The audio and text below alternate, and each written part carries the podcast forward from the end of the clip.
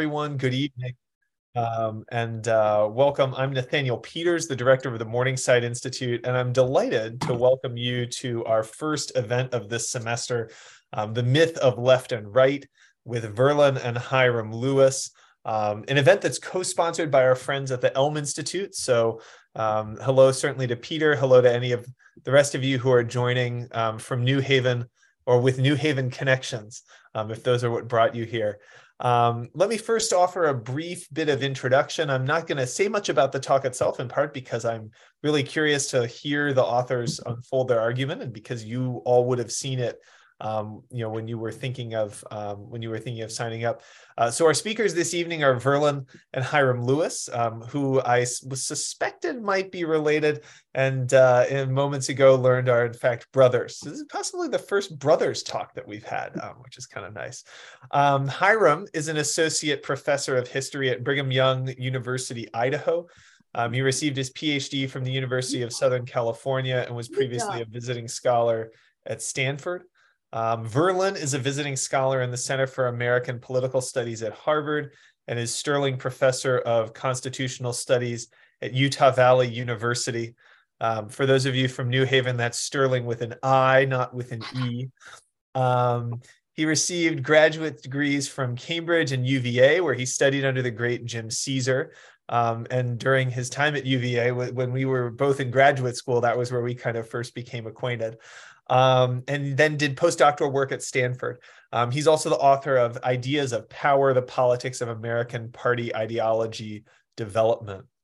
Um, so the professors Lewis, a plural, I was very pleased to be able to employ, um, will be speaking for about 40 minutes or so, um, maybe 30 to 40, depending on what they have prepared uh, before we open the floor for q&a um, and i will let them field their questions via either zoom's hand raise function which i trust we all know how to use or by sort of waving furiously into the camera um, whichever whichever you prefer.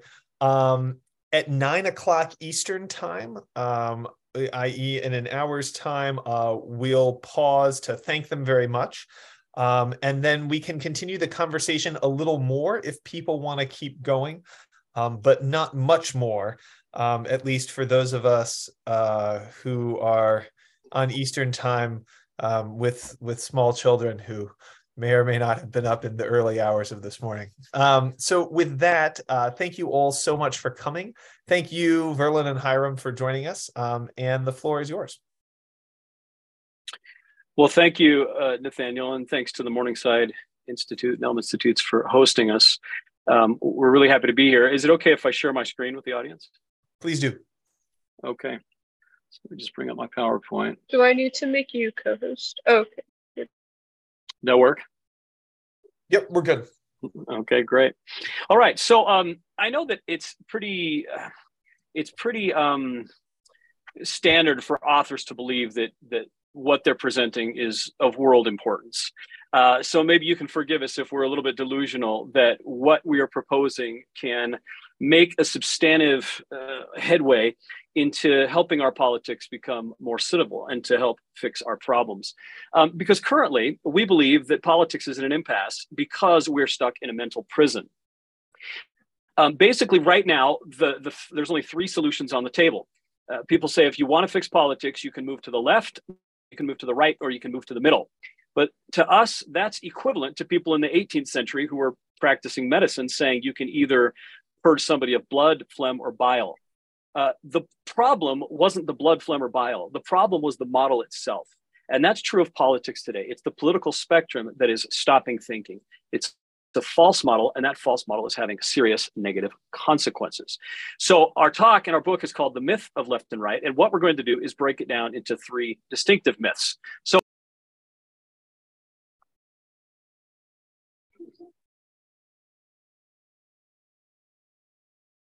sorry, have I been muted this whole time?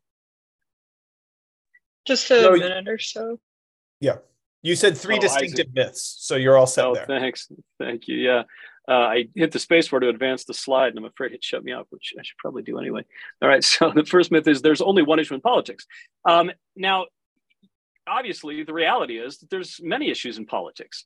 Um, we have issues like um, taxes, abortion, crime, the war in Iraq, uh, support to Ukraine, diplomacy, uh, healthcare, drug policy, corporate regulation. There's all kinds of issues. Now, some people say, well, you're attacking a straw man. Everybody knows there's lots of issues in politics. Um, but as soon as they say that, they'll immediately start invoking a political spectrum. They'll say, oh, she is on the right, he is on the left, he's on the far left, she's on the center left. Uh, this institution is left wing, that institution is right wing. And what they don't acknowledge is that a political spectrum can, by definition, only model one issue. So if we're using a political spectrum to talk about politics, we are assuming that there's just one issue. So why do people then use a political spectrum if there's lots of different issues?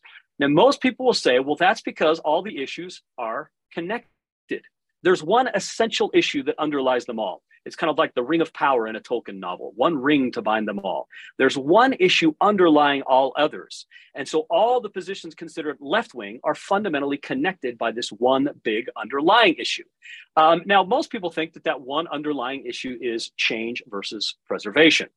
They say all left wing positions want to change things, all right wing positions are trying to stop or reverse change. So that's why we call people on the left progressive because they're trying to change and progress. And that's why we call people on the right conservative or reactionary because they're trying to stop progress. So that's that's the standard view of the political spectrum. And that's why people say it's justified to use the political spectrum because all the issues out there, all the dozens and dozens, hundreds and hundreds of issues are ultimately connected by whether or not you believe in change. The problem with this is there's simply no evidence that that's true the idea that all all positions on the right promote change, uh, excuse me, stop change, and all positions on the left promote change is just a fiction. Uh, we can falsify this very easily by looking at the policies that are considered right wing today. So, for instance, recently, who was it that wanted to change the Roe versus Wade decision? That was obviously people in the right wing. Who was it in 2003 who wanted to change the regime in Iraq? That obviously was people in the right wing tribe. Uh, who was it that still wants to change tax rates to make them lower? That obviously is people in the right wing tribe. Uh, if you look at people in the left wing tribe, they want to conserve the environment. They want to conserve government programs. They want to conserve Obamacare from, from those who might want to dismantle it. They want to conserve the tradition of welcoming immigrants to our country. They want to conserve the traditional value of giving aid to the poor. So, this idea that one side believes in change and the other side wants to stop change simply isn't true. Study after study after study shows this. When you ask survey questions, we find that conservatives, liberals are about equal uh, in their preference for change. It depends entirely on the issue. If something is left wing, conservatives want to change it. If something is right wing, then those on the left want to change it. So this is true of all proposed essences. People would say, well, it's not about change versus preservation. It's about optimism versus pessimism, or it's about uh, realism versus idealism, or it's about a closed versus an open mind, or it's about fear versus courage.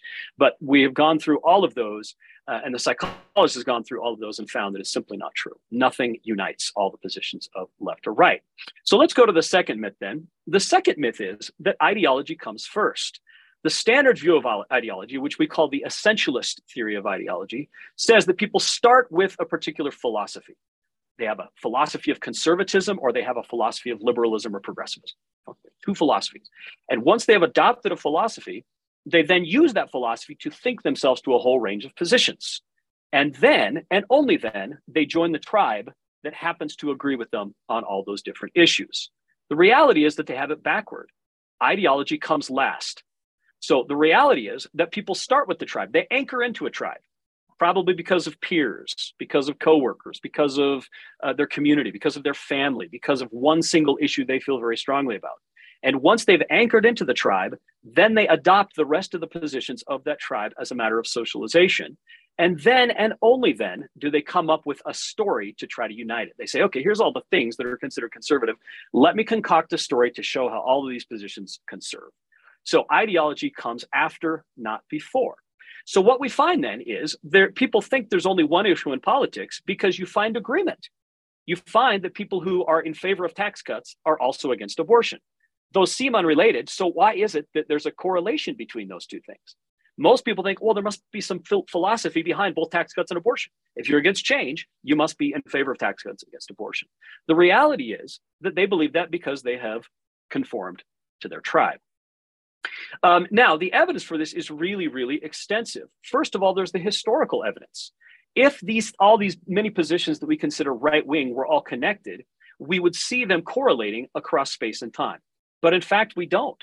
We find that things that are considered right wing one moment will become left wing the next moment. So in the 1950s, for instance, it was seen as a very left wing position to be in favor of free speech. Now, however, it's seen as a right wing position to believe in free speech. And heroes that used to be left wing heroes, like Noam Chomsky, who have continued to argue in favor of free speech, are seen as traitors. They haven't betrayed anything, they are sticking to what they have always believed. Um, you can look at trade policy, uh, big government, the war in Iraq. It used to be that, that people on the right were very much in favor of military action in foreign countries, but now it's people on the left who are more in favor of military intervention in foreign countries. So, what is considered right and left is constantly flip flopping, constantly switching. There's no position that is so essential to the left that it hasn't at some point been part of the right. Even big government, that used to be, well, it is, it is again, it's once again a right wing position, just like it was in the 19th century. So, big versus small government doesn't do it either. So, um, the laboratory evidence is also really interesting. What you can do is you can get people based on their tribal affiliations to change their positions based on priming. So, for instance, you can bring a bunch of conservatives into a room, people who self identify as conservative, and you can put at the top of the survey, Donald Trump supports the minimum wage. What do you mm-hmm. think about the minimum Oh, wage? yeah. Burger's good. No, yeah, that's that's how they get you. And if you do that, once you prime people that way, you can get conservatives to be in favor of the minimum wage. You can get liberals to be against the minimum wage. They will agree with whatever their tribal instincts tell them to do. If indeed philosophy and a, and a, and a, and a, temperament towards conserving or changing was driving people, you would see them adopting positions based on that philosophy and not based upon the priming. Other experiments they've done have, have put people into rooms and they would uh, put a plant in the room, somebody who was chosen by the experimenters to be there. And the person would say, Hey, I'm left wing. And so everybody would kind of see them as either an enemy or an ally. And then whatever that person did and whatever they said they supported, you would find the people who identified with their tribe supporting it or opposing it based on what they had declared. So, so what this all teaches us is that we think that ideology is about what? Our society is under the mass delusion that ideology is a philosophy or a temperament. It's about a set of principles. It's about it's about a what, a, co- a worldview. The reality is that ideology is about who, and what connects all the different positions is not philosophy. It's simply the tribe uh, behind each. Okay, let's move on to the third myth now. The third myth, and this is where we're going with all of this, as the subtitle of our, of our book indicates, is people say the political spectrum is useful. Um, the reality is it's incredibly damaging. Uh, we'll talk here about the cognitive, moral, and political damage that it does. But the constant refrains we get from people when we talk about doing away with the political spectrum, they say, you can't do that. We need the political spectrum. It, it simplifies things. Um, there will be chaos if we don't have the political spectrum. We, we need the order that the political spectrum brings. Um, I think they believe that because they are mistaking ideology for party. Does America need political parties? Yes, it does. And a two party system may very well be the best way to organize our democracy. It serves a branding function, it, um, it leads to majority vote winners most of the time. But you can have parties without the political spectrum. What the reality of parties is that they are grab bags of a whole bunch of unrelated positions. It's as if you went to the grocery store and there were two carts of groceries and you had to pick one. So you were stuck saying, well, gee, this, ba- this basket has a lot of things that I like and a lot of things that I don't like. And this basket has a lot of things I like and things that I don't like. But I'll pick this basket over here because it has a few more of the things I like, like and a few less of the things I don't like. That's what parties really are. But what ideology does is it serves as a self delusional tool to tell us no, no, no, everything your party believes is good. Everything. Every last thing, because every last thing the Republican Party believes is conservative. And if you are a philosophical conservative, you must support everything the Republican Party stands for, because otherwise you're a traitor to the conservative philosophy and the conservative worldview and the conservative cause. Likewise, the Democratic Party isn't just a random grab bag of of policies. This is what they say. No, no, no. It's a philosophically coherent party that advances the cause of progress and social justice. Therefore, you have to agree with every last policy of the Democrats. You can't defect on a single one because they're all philosophically connected. So you see why this is going to be so damaging. And that's why we have to say parties, yes, spectrum, no. We can have political parties, but we must recognize them for what they are, which is random grab bags of policies platforms that are there that aren't connected. The policies within the platform are not connected. They're just there by the accident of history. Once we do that, we have opened our minds. Okay, so why is the spectrum so damaging? Well, because delusions are inherently harmful. Uh, the four humors theory of disease, we talked about that earlier. How much damage did that do? In the name of simplicity and order, virtually every doctor in the Western world adopted this view of health that that making a patient healthy was all about bringing their humors into balance. And so they would give people purgatives to make them vomit in order to balance the bile, or they would slice them open and bleed them in order to balance the amount of blood in their system. This was a terrible, terrible model because it was false. And so people say, well, it's a simplification. Yes, all models are simplifications, but they have to be accurate as well as simple to be useful. The political spectrum is not accurate. It is simple, I'll give it that. But simple and inaccurate is worse than nothing. And therefore, we should do away with the political spectrum. All right. So, in what ways is it damaging? First of all, study upon study upon study, we're talking hundreds of them, show that thinking in terms of ideology does a great deal of cognitive, cognitive damage. And we are not aware of a single study that shows that the political spectrum helps cognitively in any way. So, these people who say, well, it's a useful tool, they have no evidence to back that up. There's no evidence whatsoever that we're aware of that it is all useful. All of the evidence says otherwise. For instance, it turns it creates a mental prison. The political spectrum tells us there's only two way to approach political issues. That obviously is not true. Our society needs third way thinking, fourth way thinking, fifth way thinking, outside the box thinking more than ever before. And yet we're stuck in this ridiculous view that no, no, no, there's only two ways to approach things, either left or right, and I suppose something in between. Um, the second thing is it creates a great deal of confusion. People don't know what they are talking about once they begin talking about the political spectrum. Notice that pretty much every policy can be considered right wing and every policy can be considered left wing. When the Republican Party, under the leadership of George W. Bush, invaded Iraq, people said, well, obviously, George W. Bush is an extreme right winger because invading Iraq is extreme right wing. Well, then Donald Trump came along and said, you know what, the Iraq war was a mistake. Did anybody say Donald Trump pulled the Republican Party to the extreme left? No, they continue to say that this was also extreme right wing. So, is it extreme right wing to invade Iraq or to stay out of the war in Iraq? It's both. It's nothing. It's a meaningless term. Likewise, when Barry Goldwater was running for president, he was against tax cuts. He was in favor of cutting government spending, and he was against uh, he was against civil rights. George W. Bush took the opposite approach to, to all of those issues, and yet they are both considered extreme right wing. What does right wing mean? Does it mean Goldwater small government or Bush big government? Neither and both. It's incredibly confusing. It, it means we call opposite things the same and same things the opposite. And of course, ideologues can exploit this to terrible effect. You'll remember how in the 1950s, Senator McCarthy said, liberal is on the left. Liberals, so people who believe in free speech are liberal, and therefore they are like communists for believing in free speech. Now, this is patently absurd, but people believed it because the political spectrum confused them into believing it. So it confuses us a great deal. It also makes us dogmatic.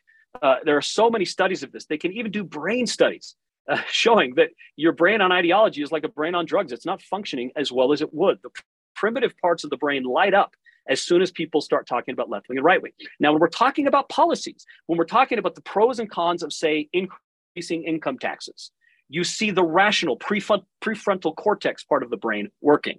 But as soon as we start saying right wing, left wing, we go to the primitive parts of the brain, the emotional parts of the brain that are less likely to come up with appropriate solutions. Um, so um, you could, you know, there was a long time there was this view that conservatives were closed minded um, the authoritarian personality studies done by Adorno and Marcuse and all those. Well, it turns out those studies didn't replicate because they had picked a biased set of answers. And so what we find now is it's not that right wing is closed minded and left wing is open minded. It turns out that any wing is closed minded. Left wing is closed minded, right wing is closed minded. It's thinking in terms of wings that closes your mind. So if you're thinking in terms of a political spectrum and where people fit on it, then you have closed your mind. You have put yourself in a mental prison. You have become dogmatic. It also leads people to circular reasoning. Just the other day, I saw a very gifted writer in the Washington Post saying that Hitler wasn't a socialist, even though his party was called the National Socialist Party. And we thought, well, that's strange. Um, and, and said, what, what's your evidence? He says, well, Hitler wasn't a socialist because he was right wing. And you say, well, what made him right wing? Well, the fact that he was against socialism. Well, how do you know he's against socialism? Because he was right wing. This author was making circular arguments. Likewise, there's a famous historian in the American South who's recently written a book saying that free marketers are like Hitler. What's her evidence? That both they and Hitler are right wing. Okay, well, what is it that they have in common with Hitler that makes them right wing? Well, the fact that they're right wing makes them like Hitler. And why are they like Hitler? Because they're right wing. Her entire book is based on circular reasoning. This is a very gifted journalist and a very gifted historian wasting their lives and wasting their brain power in circular reasoning because they are stuck in the myth of left and right. It is very damaging. It's very hurtful. It hurts history. It hurts journalism. We also find that people who think in terms of left and right are less accurate in their thinking than people who do not. Philip Tetlock has done an extensive study of super forecasting, and one of the characteristics he found about people who forecast well is that they don't use the left right framework. That's an even better uh, correlate of successful forecasting than intelligence. So you can make yourself many IQ points smarter by today stopping thinking in terms of a spectrum and starting thinking in terms of policy. Don't say right wing, just say opposed to the war in Iraq. Was the Iraq war good or bad? Talk about it. Don't call it right wing. Stay out of the whole wing thinking uh, because it's so corrupting. So it's it makes us less accurate in our thinking and all the rest. Now, the last thing I want to say, and then I'll turn the time over to Verlan, is um, last two things I want to say is there's also remarkable moral and political damage as well. We find that people who think in terms of a political spectrum are more hostile, more angry, more willing to discard friends. They're more bigoted. We can find that racial bigotry has decreased. People are less likely to discriminate some, against somebody in a job hiring, for instance, based on their race than they used to be, but they're more likely to discriminate against somebody based on an ideological label. So it introduces new kinds of bigotry. It's uh, quite sad to see. We see that ideologues are more dishonest. They're more willing to lie. They're more willing to invent non existent uh, memories to try to um, impose uh, bad things on people as who they see as on the other side. Uh, it makes us self-righteous. It, it, blinds us to our own evils. Tells us that we're right about everything. It makes us feel like we're omniscient and don't have to do any thinking. So it's it's a remarkable tool for making us cognitively and morally defective. That's just a fancy way of saying it makes us stupid and evil. And if you don't want to be stupid and evil, stop using the political spectrum because it does exactly that. Uh, finally, it, it has remarkable amounts of political damage. Um, if you think about democracy and what makes democracy work, it's basically three things. First of all, democracy is based upon dialogue, it's based upon open speech and communication between different peoples to try to get at correct answers. And then when it comes to le- crafting legislation, it, it, it's all about compromise, about working with other people. And then finally, it depends upon the peaceful transfer of power, that after you've made your case to the electorate, you accept the results of the election. What we have found is that the political spectrum weakens all three of those pillars of our democracy. First of all, you can't engage in dialogue if you believe in a political spectrum. If you believe that one side of the spectrum is right about everything, that every position considered progressive is correct by virtue of the fact that it is left wing, you have no need to listen to anybody else. You already know all the answers. Why would you dialogue? Any if, if everything left wing is progressive and in favor of progress and in favor of social justice then anybody who doesn't agree with you is obviously against social justice. So why would you listen to them? Your goal isn't to listen to them. Your goal is obviously to destroy them. Furthermore compromise. Why would you compromise with other people when you know a priori that they're wrong about everything?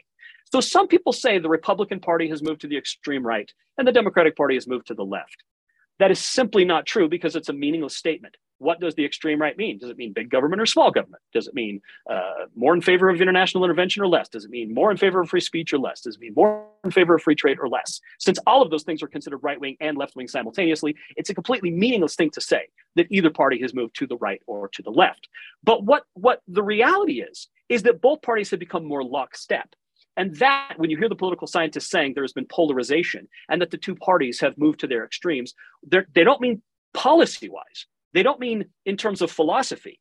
They mean in terms of coherent voting. That the, the parties are voting together more than they ever had. So they are more lockstep. Well, of course they are, because they're under the delusion that their parties stand for a philosophy and they don't want to be traitors to that philosophy. In previous eras, when people didn't think ideologically about politics, compromise was much, much, much more common. Okay, and then of course the peaceful transfer of power. We saw the terrible consequences of ideological thinking. If one side is right about everything and another side is wrong about everything, rather than just being two grab bags, which is what they really are. No, but no, if they're philosophically united and everything one party believes is incorrect, then every election is existential. It's all about the fate of the country. It's about people who are irredeemably evil taking power. So if you really believe that, if you believe that Hitler is taking over the government with this election, then of course you're going to try to use violent means to stop it, the same way that we used violent means to stop the actual Hitler. So political violence and not accepting the peaceful transfer of power is an inevitable outcome of this view that there is a left and right in politics, that there's only one issue in politics, that our ideologies come first and our policies and our tribes come after. These myths are incredibly damaging. And um, I'll turn it over to Verlan now to flesh things out and give us a little more uh, empirical heft to some of our points. Great. Thanks, Hyrum. Um, I'm going to try and do the same thing you did in terms of sh- screen sharing. Let me see um, if that will work as well. Can you see my screen okay? Okay.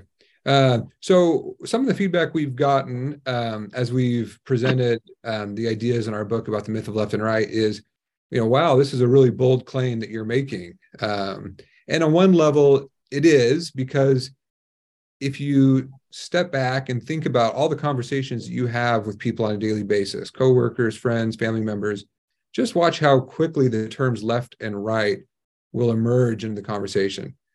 And that happens because almost everyone, uh, or at least people who have been um, socialized into political discourse, thinks about politics in this way. So, on the one hand, it is a bold claim that we're making that everyone who's talking about politics is talking about it in the wrong way.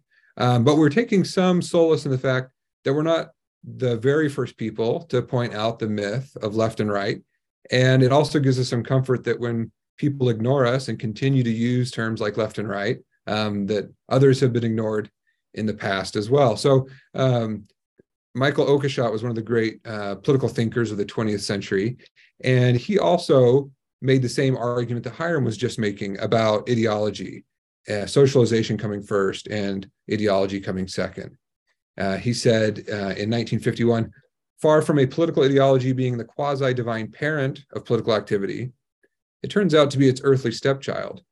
Political activity comes first, and a political ideology follows after.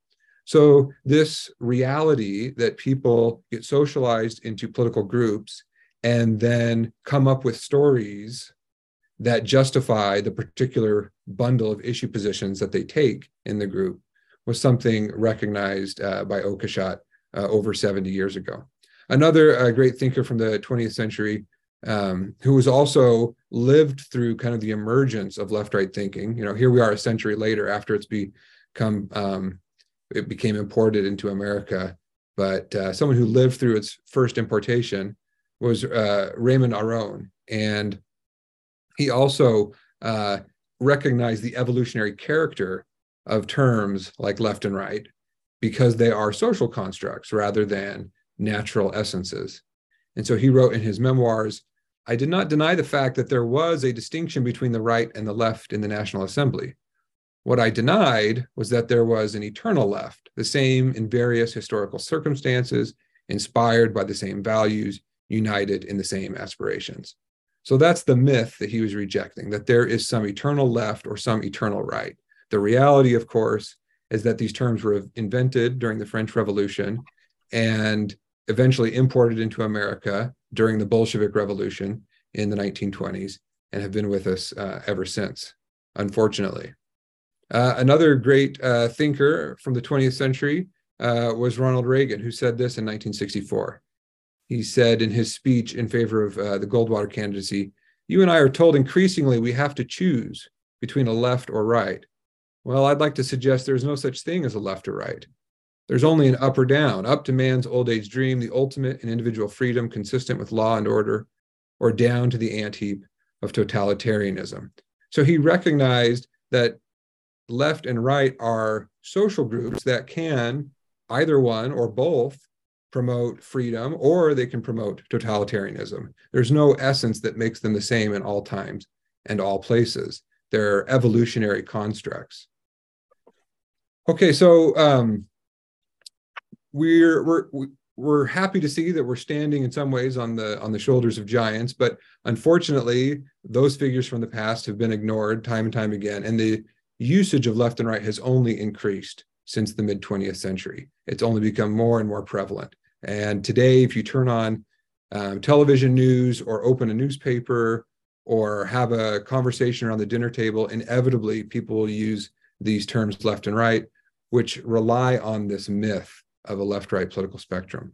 So what are we asking people to do? Well, really, there's there's three things that we're asking people to do um, when we're saying to stop using this myth to analyze politics. The first thing that we're asking people to do is to use better labels. Um, what happens when people use terms like liberal or conservative or left or right? Really, the only thing that's communicating, as Hyrum pointed out, is a social group. It's identifying who you agree with or who you disagree with.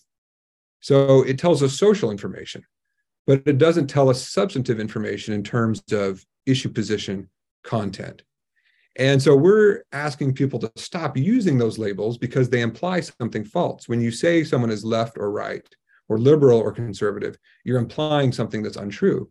You're implying that there's a left right spectrum and that there are only two worldviews that exist and that the issue positions of those two groups are bound together by coherent philosophies that endure across time and space.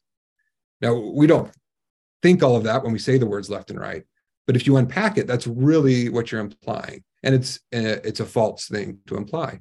We can use different labels that imply true truth about left and right. And so we should instead use labels like Republican or Democrat. Those are partisan labels and they imply the truth of the matter, which is that these are social groups. Political parties are groups of people. And that, that implies something. Or we can um, talk about team blue or team red, right? That implies the truth that we're talking about social groups. Or tribe left or tribe right. Um, that implies and communicates the truth about um, that these are social groups rather than coherent philosophies that endure across time and, and place. Okay, the second thing we're asking people to do is to go granular. So use partisan label, labels like Republican and Democrat rather than liberal or conservative. And if you actually want to talk about issues, don't just say, oh, they have the left wing position on international trade. Well, I don't know what that means because the left wing position is always changing because it's a social group. Sometimes the liberal tribe or the Democratic Party is in favor of free trade, and sometimes they're against it, and vice versa. So go granular, just talk about the issue free trade versus protectionism, or interventionist foreign policy versus non interventionist foreign policy, or raising taxes or lowering taxes. We can just talk about issues uh, without using these labels left and right. Uh, so we think that would be an improvement in our political discourse. And then the third term, and Hyrum um, mentioned this in his presentation, we're asking people to stop using the term polarization. It is true that in our politics today, we do have increasing anger and hostility and willingness to engage in violence by political partisans and political ideologues. That is all true. But polarization is not the right word to use for that. We can just simply say increased hostility, increased anger, increased incivility, because polarization implies something false it implies that there are poles on a left right spectrum, which does not exist. And so rather than saying that America has become polarized or that the parties have become polarized, we can just simply say that the parties have become more angry, um, less rational, more willing to engage in violence. But don't talk about poles because that that implies something false. That well, does that mean that Republicans are super against government spending now because they're polarized to the right wing? Well, no, that's not the case at all. Um, does that mean that Democrats are super in favor of free speech now because they've polarized to the left wing? No, that's not the case at all. It implies something false when we when we use those terms polarization. There are no poles. The meanings of left and right are constantly changing to justify what the tribes associated with them are doing at any given time. Okay, so one obvious point, just to back up something Hyrum said earlier, is politics is not about one thing, it's about many different issues. So this is from the Pew Research Center about a year ago. They asked Americans in a survey, you know, what do you think should be a top priority for the national government this year? And unsurprisingly, right, there was dozens of issues that respondents came up with.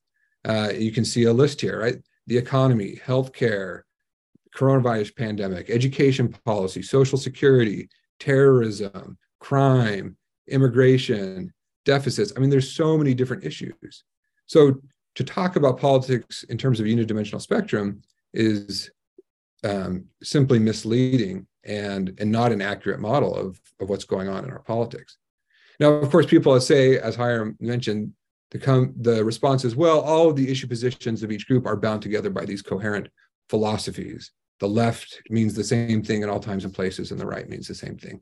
Um, but the, that's because of social conditioning that that these issue positions are bundled together. There's nothing in nature that says that someone's position on abortion has to go together with another particular position on immigration or on vaccines or on foreign policy. Right? There's nothing in nature that binds together all the issue positions that Democrats currently take and that Republicans currently take. Uh, and we know this for the simple reason that their positions are always changing. so there's nothing essential about the positions that they're taking. Now, people will come up with um, philosophies or theories about what it is, the essence that binds together these issue positions. As Hyrum mentioned, the most common one is progress versus conservation. He pointed out why that's not true. There's others that we've heard. There's a long list. We're happy to hear others. If people want to, this often comes up in Q&A. Well, you missed the real essence is X, Y, or Z. So we're happy to talk about those. But here's a, here's a long list um, that we've heard. And um, what we find is that the very fact of the huge variety of essences that people have offered indicate that it's not just one thing that divides uh, Democrats from Republicans or Team Blue from Team Red. And often these um, distinctions that people make or the essences that they propose are often self-serving right so sometimes we'll hear people in team blue say well the real difference between left and right is people on the left are compassionate and people on the right are greedy all right well that's a self-serving uh, definition of the difference between left and right you know i live in a very red county in a very red state and if I talk to people here, they don't tell me that the difference between left and right is, well, I'm on the right because I'm super greedy. That's no one will say that. That's not um, the way they think of themselves. Or um, similarly, people will say, oh yeah, well, you know, if someone's on, you know, team team red, maybe they'll say, well, the real difference between left and right is intelligence versus ignorance. People on the right are intelligent, people on the left are ignorant. But if you go talk to people, they're in New York City or in New Haven, uh, who are on Team Blue, they won't say the reason I'm on the left is because I'm ignorant, right? This isn't the way they talk about themselves. So these are self-serving definitions. Uh, so as Hyrum said, if we think that the essence, uh, the essential difference is progress versus conservation, the truth is it depends on the issue and which issue each team is in favor of changing or preserving uh, also changes over time. Uh, if we think, well, you know, one group is in favor of more intervention and one group is in favor of less intervention. Again, it depends on the issue. And there's a, a host of studies we can talk about in Q&A if you want about um, how ideological consistency is really a product of socialization. It's not something that exists in nature. So to reiterate, what Hyrum said, left and right are really predictive of who we support, uh, but not what we support.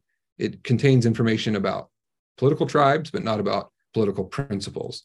And so we would encourage uh, all of us to stop using those terms left and right because it implies that it's about principles, which it really is not.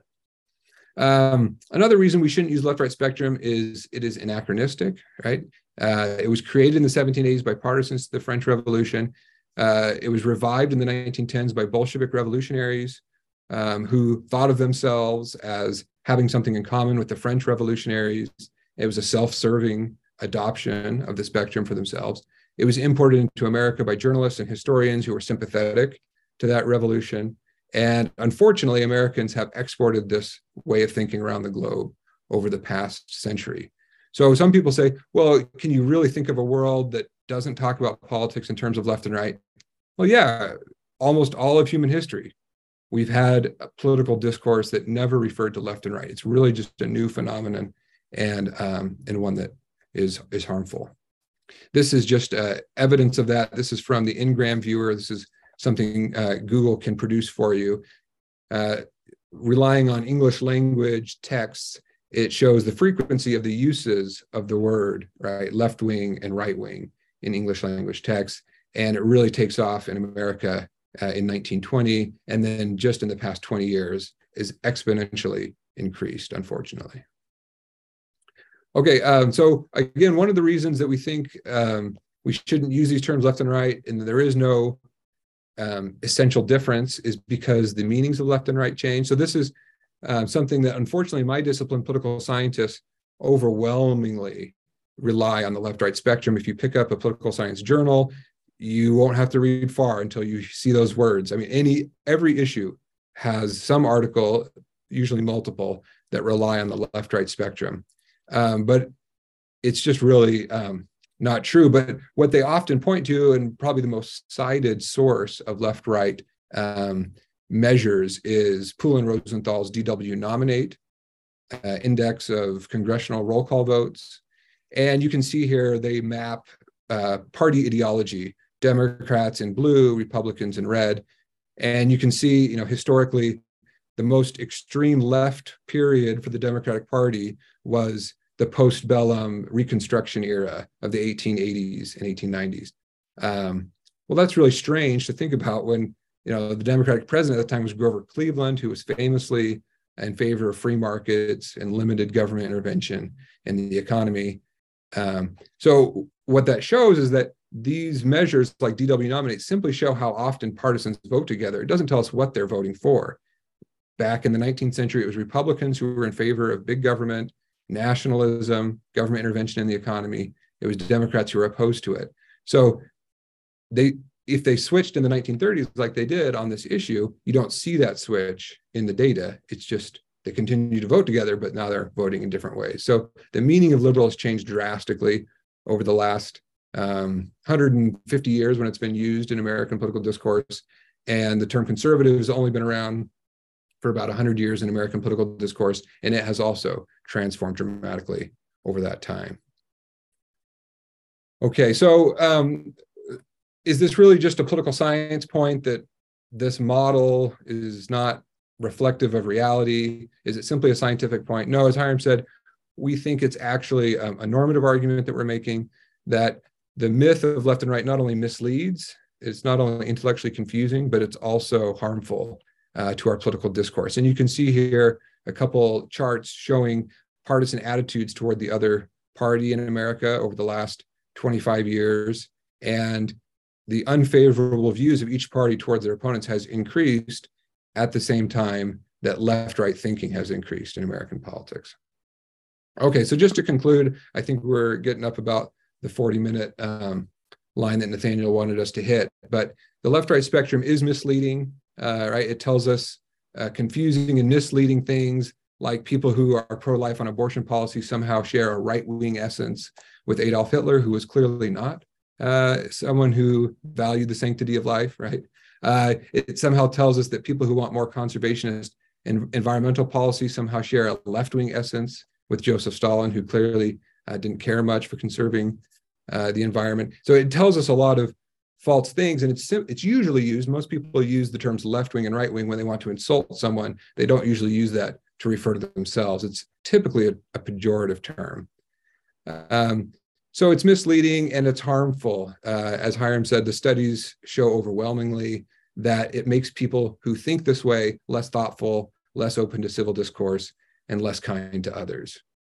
And then finally i just want to say that we're concerned that the left right spectrum is undermining constitutional government in America because it creates a Manichaean worldview where if you are right about everything and you know you're right about everything because you are on the correct side of a unidimensional spectrum and your opponents are wrong about every single issue and you know they're wrong because all their issue positions flow out of this coherent evil or misguided philosophy then who cares about the rule of law and popular sovereignty and individual rights and constitutional government. It's just we need to win and push our correct philosophy down the throats of our political opponents. And we see that more and more in our politics, unfortunately.